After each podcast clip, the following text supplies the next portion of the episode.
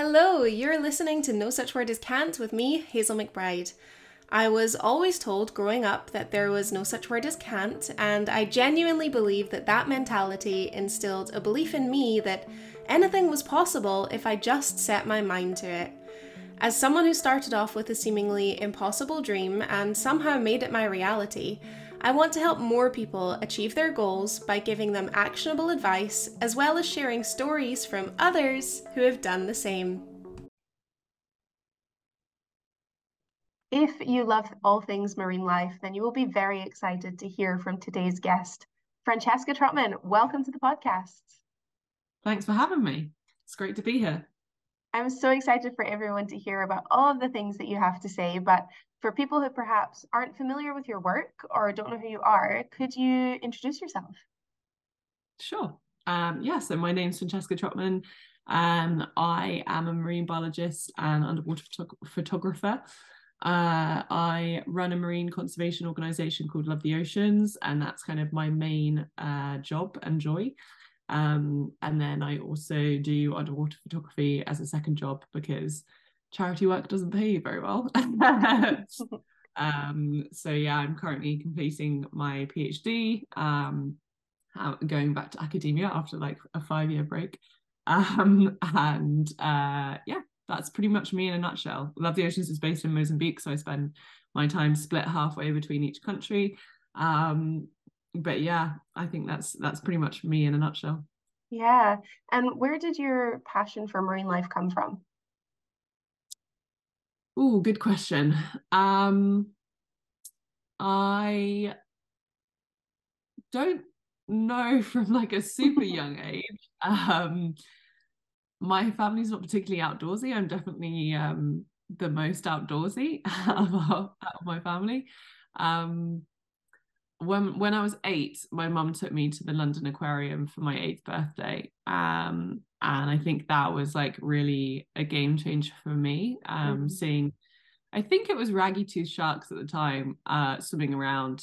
And the guy that was just cleaning the tank collected a shark's tooth for me and gave it to me. Oh, wow. Of the, that had been shed kind of thing. And I remember keeping that in a box for like 5 years, and being like super obsessed with sharks. I think that initial like obsession began because sharks have such a bad rap, and everything that is about sharks is about fear generally for like young kids. I think times have changed a little bit now, I'd like to think. But I think initially, like back then in like the noughties, it was quite fear-mongering information about sharks. So I think I found these animals that were just swimming around, minding their own business, that looked extremely graceful, quite fascinating. And then from there, I learned to scuba dive when I was 13. That's and then young. Obviously, yeah, I was really lucky. We were on holiday and my family were like, we're going to do this as a family thing. And like, this is a once in a lifetime opportunity. You'll probably never do it again. Little did they know. So I was really lucky to have that opportunity. And that was pretty much a game changer for me. I was hooked from then on. And then my main like kind of fueling of love of the marine environment was definitely through diving and like actually interacting with it myself. Obviously I did like continue the like interest, the theoretical interest in the ocean, shall we say, through like books and documentaries and things like that. And I went to study marine biology at university. So it definitely was there academically as well, but the practical kind of passion of it definitely was fed through scuba diving. Yeah. So when you came back from that vacation, how did you, make time to get places to continue diving and obviously to get certified and stuff? What was that like? I didn't for a while, I must say. Like, I think when you're that young, you're just, it's your folks' decision, right? When you're like 14, you don't really have a huge say on where you go and when you go. So I think it was another 2 years until I dived again, but it had caught my kind of imagination.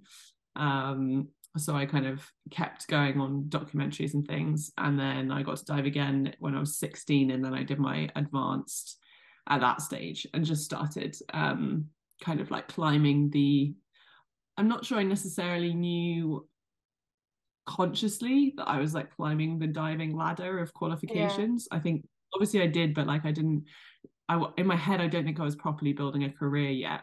Maybe I was, I don't know, 16, you think you know everything. So I think at one point I just wanted to dive and travel and play guitar and like not have a career. I just wanted to like go around the planet being a beach bum. I mean, I think that's something that I love so much about talking to so many people who have managed to turn their hobbies into passions and then into eventual career goals, which I think is fantastic. So, you know, you kept all of that passion going both in practice and also in theory until you studied marine biology. Was it a given that you were going to study marine biology, or was there ever a conversation about you doing something else? Yeah, there was a conversation. It was a short one. And there was a conversation about me doing something else. I was also really into music. I was a music scholar at my school, and I really wanted to pursue that. My folks were not so keen, and so they were basically like, look, do something more reliable as a kind of job at the end, get the degree in something reliable, and then if you still love music, you can do music, but you'll have a degree that, you know, gives you a bit more kind of options, I guess. So yeah, I thought I was going to come out and be like, still want to be a musician, and then got distracted en route at university and haven't really looked back.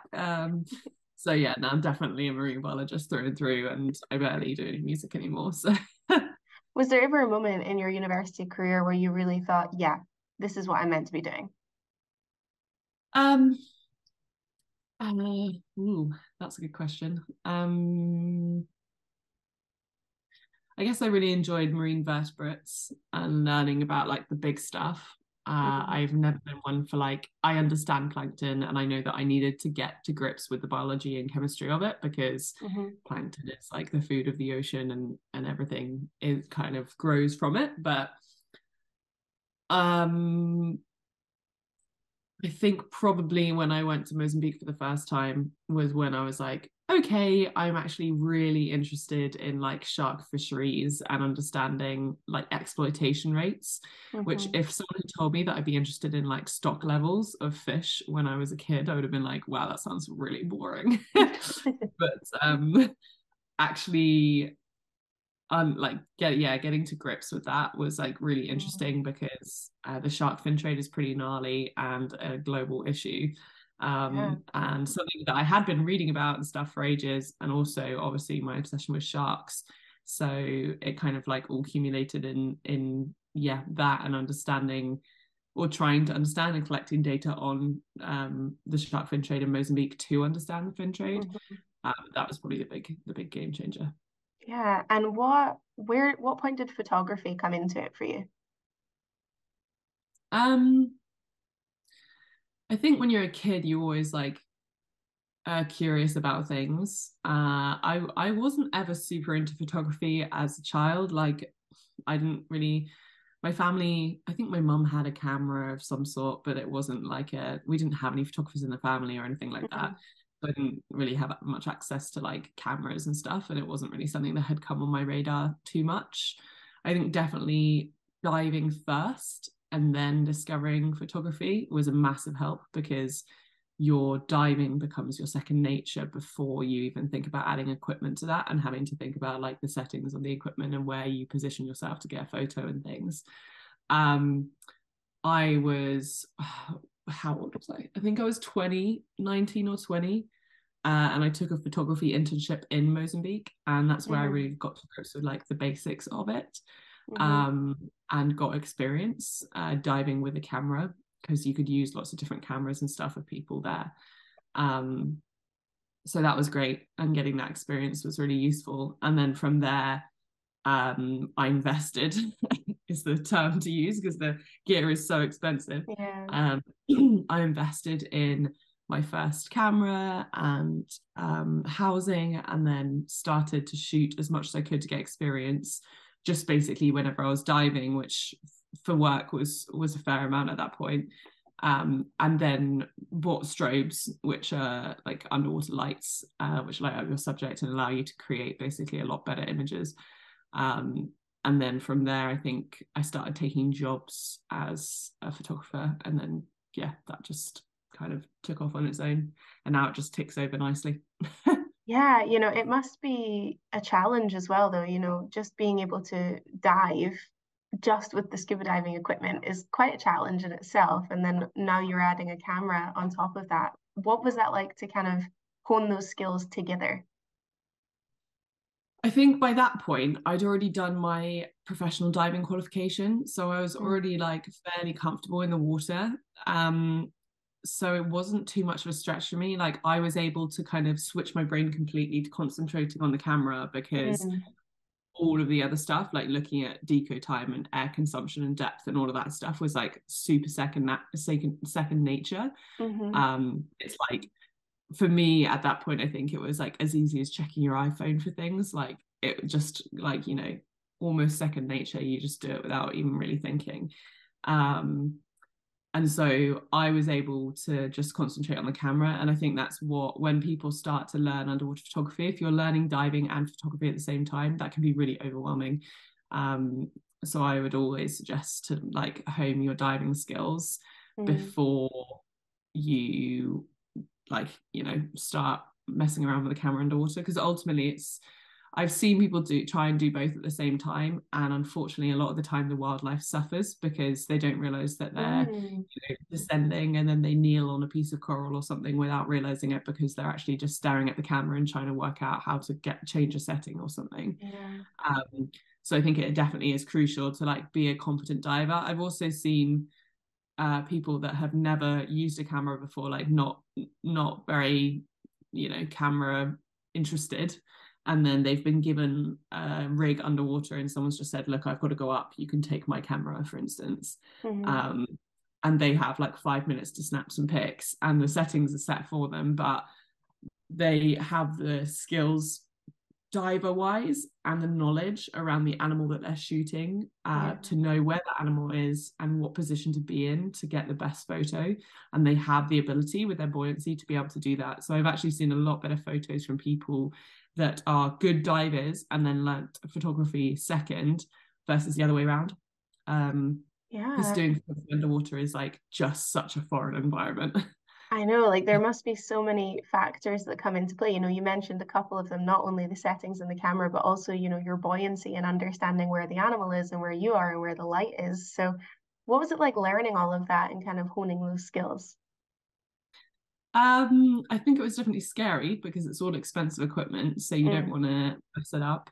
And it's definitely, for me, it was a case of, I learned by doing. So it was a case of like physically doing it and seeing what comes out and what doesn't, and then what worked and what didn't. So like I do learn partly from, you know, like talking about it and reading, but I'm definitely a practical person, so I learn by doing. And so for me it was about getting as much experience as possible before I could take a good photo, basically. But for like, I would say at least 2 years my photos were like pretty terrible before I started to get a bit better. And now like professionally through my professional experience, I've learned a lot. Pretty much every photography job I've taken, I've learned some kind of major new skill or new experience. So like I worked in Egypt and my camera housing was partially flooding like every single time I dived.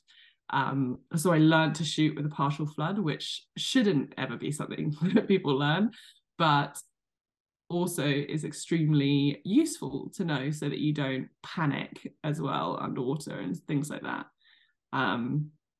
So yeah, I don't know. There's definitely a lot to be said just for like getting experience and getting out there as much as you can. I mean, I think a lot of people these days we live in an age of immediacy. You know, everything is very readily available. So I think people forget the value and the importance of really dedicating your time to hone your skills and understanding the fact that, hey, this isn't going to happen overnight. You know, if this is something that you're really passionate about, you know, work for it and dedicate the time to it. Are there any early shoots or even since then that stand out in your mind for you? Luckily, Egypt and the partial flooding was terrifying. And then, I don't know, I think Indonesia stands out because it's Indonesia, and Raja Ampat in particular is like the holy grail of corals. Yeah. So for any marine biologist, I think everyone has that on their list, right? So being able to kind of tick that off was really amazing. And seeing all those animals and all those corals, it's very Finding Nemo-esque in terms of like traffic jams of fish and stuff. That was very cool. And then I think probably Mexico, the cenotes in Mexico were probably extremely near the top of the kind of recommended list because it's fresh water, so the visibility is like, I don't know, 50 meters, possibly further. Wow. And you can do a few different types of cenotes, but you can do the glacial ones, which you literally can swim for hours in pitch black with just a torch, with like your instructor and your buddy, and explore these caverns that are just like mind-blowing. And then you can do the like kind of deep caverns, which is where all the free diving photos are taken. And you can explore these. And you've got like this, the kind of opening of the cenote, which is just jungle overhead, and these amazing like shards of light coming down. So for a photographer, it's quite dreamy. So yeah, that's definitely near the top as well. And at what point did you start thinking about founding Love the Oceans? So Love the Oceans actually came about pretty much, so I'm just going to put my laptop charger in. Love the Oceans came about pretty much alongside the photography, I would say. So I mentioned that I went to Mozambique on a photography internship, and while I was there, I saw sharks being killed and the kind of the shark fin industry there. Mm. And so I wanted to understand the complexity of it and also the extent, I would say. So I was studying marine biology at university at that point. And so I went back to university and found a supervisor that would supervise me for my master's. And found one and took 3 research assistants out with me the following year to understand, well, just to collect more data on the shark fin trade. And then I wrote my master's up. And from there, my master's said pretty much the exact thing you would think in terms of the sustainability of the fin trade, i.e. not sustainable. But I didn't have enough data to publish any papers or lobby the government. And so I started Love the Oceans initially just to continue data collection, specifically the shark fisheries data collection. But the more I read into successful conservation strategies, the more I realised that we needed a multi-pronged approach. And I met Pascal, who's our community outreach manager, within a month of working on the ground. And then Andrea came on board, and she's one of our directors, within the first year. And then those guys kind of helped build out the organization. And then it's been kind of a slow evolution to where we're at today.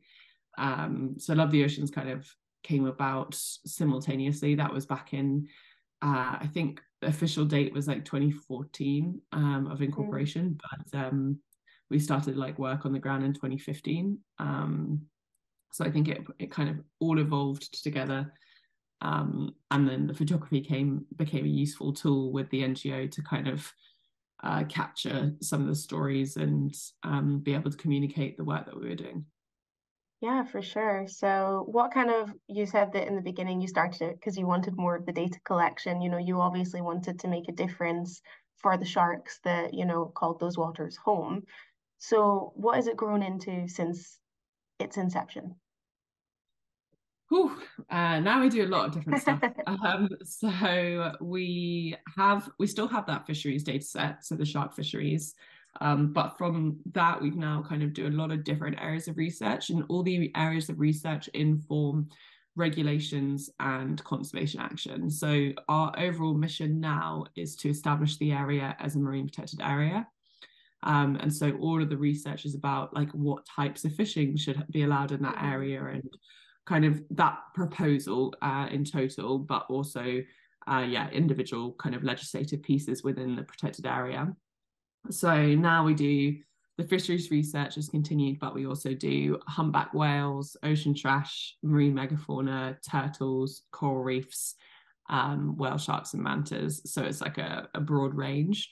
And then our community outreach side is equally just as important, because the model that we're using for the protected area is a locally led one. So you need a community with a skill set to be able to manage their marine assets successfully. And that's really where the kind of capacity building elements come in. So we work very closely with the local community. We run ocean literacy classes for children and for adults. We have swimming lessons. So around 95% of people in our area can't swim, which is a big problem, because there's a lot of drownings and therefore a lot of fear of the ocean. And when you're talking about trying to protect something, people don't really want to protect something that they're terrified of. Yeah, so swimming is a really important kind of mechanism in marine conservation. So we have that. And then we have a internship program for local kids that is attached to that. So when the kids get to the advanced classes, they're around the age of 16, and they can become what we call an ocean conservation champion. And an ocean conservation champion can get further qualifications. So we sponsor them high school, like diving, driving, swimming instructor, any kind of like a lot of ocean-based activities, because with the creation of the marine protected area, the job creation is going to be within the marine ecotourism space. And if people can get jobs, they have more kind of financial luxury, which enables them to have the brain space to think about conservation, because when you're living hand to mouth every day, you don't have that luxury to think about conservation. So property litigation is actually like a key part of our work. And then we have our sustainable fishing project, which is about eliminating nets in our area, and our gender equity project, which is obviously around women and creating equal opportunities. And then we also have, our alternative livelihoods project as well, which is identifying alternate sources of income to fishing. And then I think that's us in a nutshell. I'm trying to think of anything else I've gotten. It's quite a big nutshell. You guys are definitely involved in some really incredible work, creating opportunities for the people that live there, and also doing your very best to try and influence the lives of the animals that also call that place home. For me personally, I feel like it's such a shame that a lot of these issues are not talked about in kind of mainstream media, or aren't readily available to the general public. I think if you are passionate about marine life, then these are issues that you might already be aware of. But if you're not within our kind of bubble, it's quite difficult to find that information. So how do you think that we can start bringing these issues into more of a general awareness? I think podcasts like these do a really great job with that. And I think it is about crossing that boundary between science and like social media. I think science communication these days is like one of the most important parts of science. It's great that, and I think it's definitely been, it's been quite jarring for me going back into academia, having spent like 5 years purely in the NGO world. And like kind of, I hesitate to say it, but like normal job roles in terms of not in academia, and then going back into academia, and there is a massive disconnect there, which is a big problem. People need to know what science is being done and what the science means, and there needs to be some kind of link. Ideally, it would be so great to see funded opportunities for masters, for PhDs, with a year of communication attached to it. Like there should be usually all the funding. It's great, and they fund like, you know, your tuition fees and your living expenses, and yeah, you do 100% need that to be able to complete whatever kind of degree you're talking about. But and that is competitive enough, and I understand that there's limitations on funding, but there should be a year of communicating your project, funding for travel and funding for conferences and stuff like that, and there should be some kind of funding available to communicate your project, because that's ultimately money talks, and it's the only way that realistically you're going to get more people communicating what they're doing in the academic world. But overall, I think like there's such a limitation on environmental funding. There needs to be more commitment from governments to, and private companies and stuff, to put their money where their mouth is. I think there's like so much talk around climate change and around all these environmental problems that we're facing, but there's very little financial commitment from the big entities to actually do much about it. And we kind of sit in a broken world where, you know, morally corrupt people are being paid a lot of money to do stuff that's extremely dodgy. Like you look at some of the CEOs of oil companies are being paid crazy amounts and no one bats an eyelid, but then a CEO of a charity is paid and like a small amount compared to what they, if they were in the corporate world, compared to what they would be paid. So if you look at like Oxfam or UNICEF or any of the big dogs, a lot of people like they get angry about seeing a CEO's salary being six figures in a charity. But that person is running a massive business, essentially, because the charity is business. Yeah. And if they were doing that in a corporate world, they'd be paid like 3 or 4 times the amount. And they've made that like personal decision that they want to give back and, you know, live a morally more acceptable life. But why are we getting angry at being paid money for doing an amazing job and doing something good, and not getting angry at the oil execs that are being paid loads of money for breaking the world? So I think there just needs to be this complete I know it's very like dreamy and pipe dream type stuff that I'm talking about, but there needs to just be this like big revamp of society and where we're putting our values, because currently it doesn't make sense, and it is resulting, I mean, among other things, but the environmental sector is seriously underfunded because of this, and it's kind of nuts that environmental scientists and environmental charities and anyone kind of working in this space is not being paid to, even like science communicators, like there should be money available for people to create podcasts to be able to communicate this science. Like why isn't that happening? Because there's a massive kind of gap, and really that gap needs to be funded, and then people will actually do it, and it needs to just become a normal part of a job. Like that would just be your job and you're paid to do it kind of thing. Absolutely. And I think as well, you know, it needs to become more of a priority, not just for, you know, the industry professionals, but also, you know, if you're talking about the big guns like climate change, it just needs to become more of a priority for literally every single person, because it affects every single person on this earth. You know, I think we can get really bogged down by thinking about or worrying about things that are slightly less important, and forget, you know, the genuine big challenges. But to finish this podcast on a positive note, what are some of the nice changes that you have observed on the ground in Mozambique for both the animals and the people that you're trying to help there? Oh, good question. We're still a young charity, so there haven't been huge amounts of environmental changes because conservation science is kind of notoriously slow going. We've had some amazing interactions, and the humpback whales especially, they come very close, and that's pretty incredible to see, pretty breathtaking, which is one of my favorite parts of my job. I would say our community is just such a pleasure to work with. Like our local community is just a dream. So I think obviously swimming lessons are probably the easiest in terms of like you're teaching a kid to swim. They can't swim at the beginning of the lesson. They can swim at the end of the lesson, or at least they can float.